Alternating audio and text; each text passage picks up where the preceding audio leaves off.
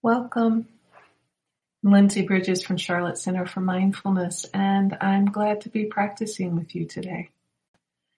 Today I thought I would share a reading from a beautiful book by Philip Simmons. I come back to this book again and again, uh, and it's called Learning to Fall. What's interesting to know before I share the reading is that um, um, very young. Uh, he was in his 30s. I can't remember exactly how old right now. Uh, with young children in his home, uh, he uh, developed ALS, Lou Gehrig's disease, as it's sometimes called.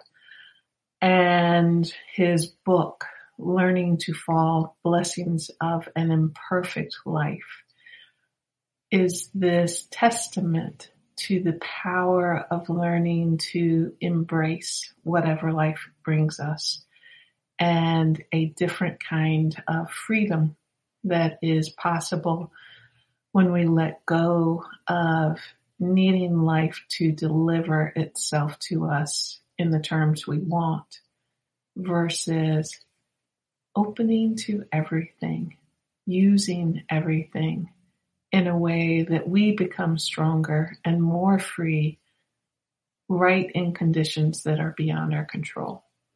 So hearing the context that he's writing this is um, very powerful.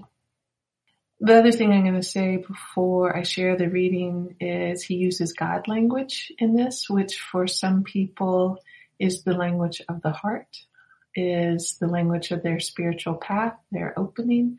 And for other people, it's a language that can be kind of loaded. Uh, so I just invite you to hear the essence of what's being offered here. Uh, and as some, some, one of my teachers often calls it, use the universal translator, uh, however that's useful for you. So from Philip Simmons.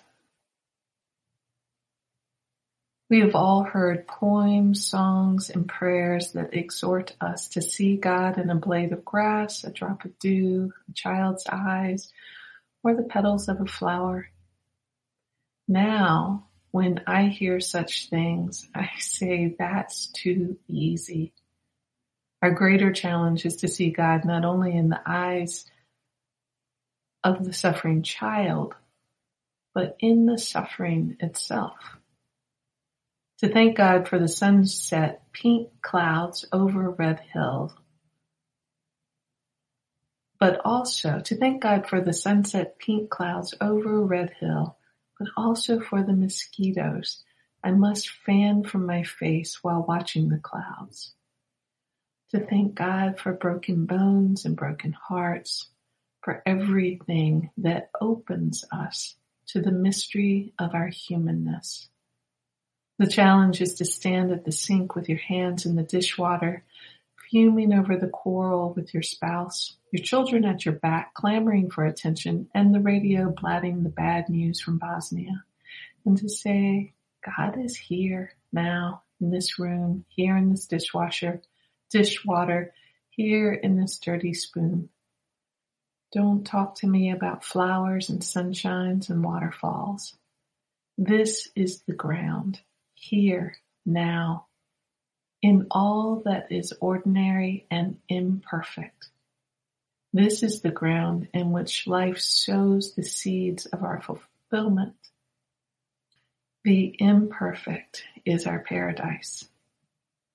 Let us pray then that we do not shun the struggle May we attend with mindfulness, generosity, and compassion to all that is broken in our lives. May we live fully in each flawed and too human moment, thereby gain the victory.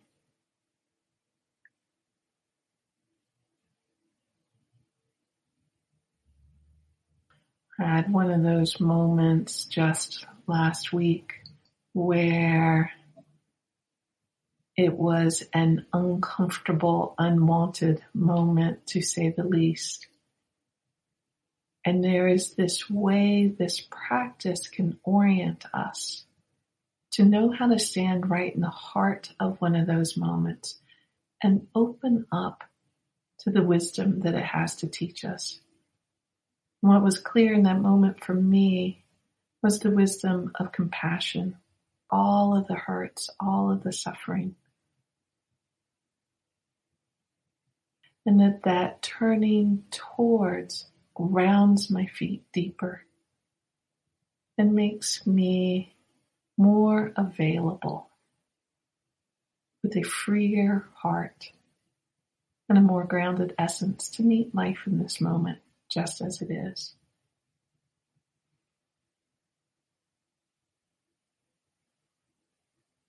So I invite us to do a short practice.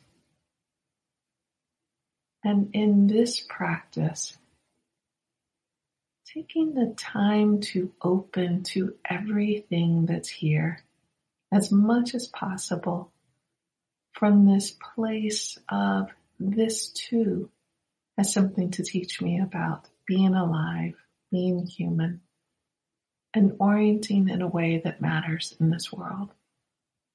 Love the saying, what's in the way is the way.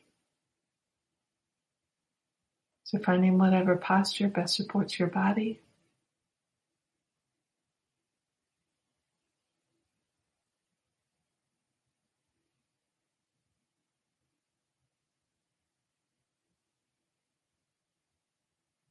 Breathing in and out. Just as a means of feeling into the aliveness of this moment now.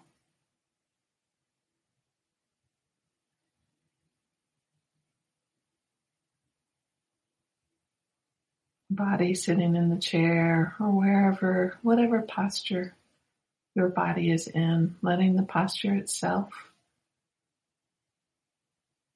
be an attunement to wakening mind connection with body.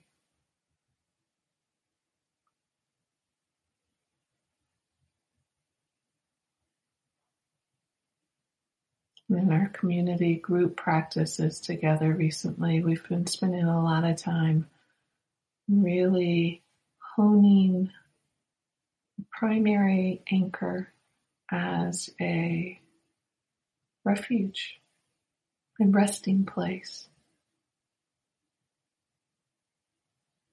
Let yourself know, just even for this, this short drop in,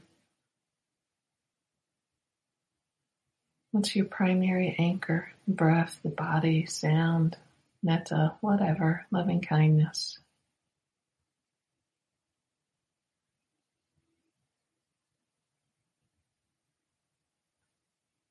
The more we practice with this, the more we find these moments of offering a resting point back in the primary anchor, a welcome relief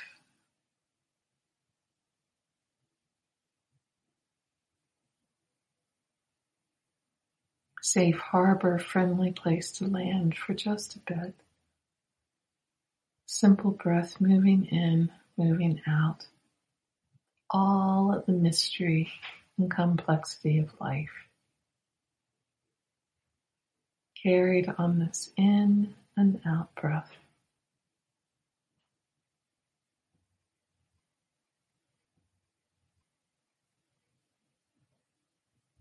And of course, the mind wanders. Let that too be part of the practice.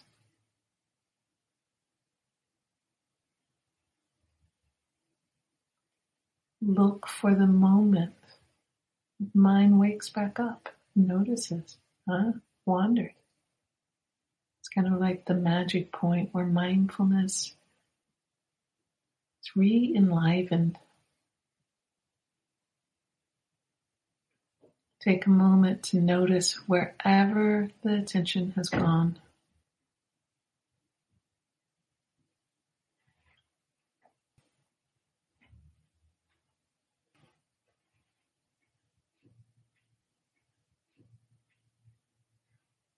Acknowledge this too. This being human. whatever form your humanness is manifesting at that moment. Some knowing how to acknowledge, validate the condition of the humanness. Find the footing. And if relevant, open with compassion for all of us in our humanness everywhere.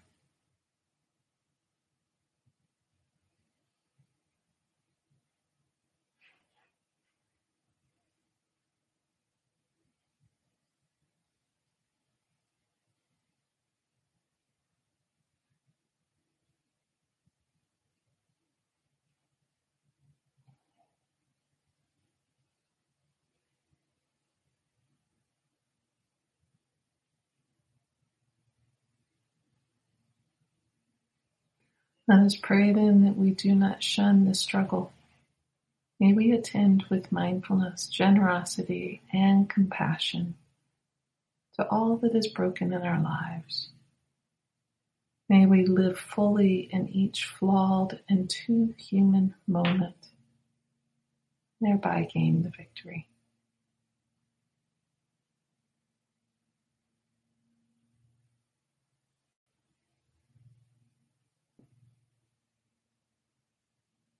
In whatever way this opening allows just a little bit of softening, releasing, and room for a bit more freedom. Inviting this quality into your life. Here now.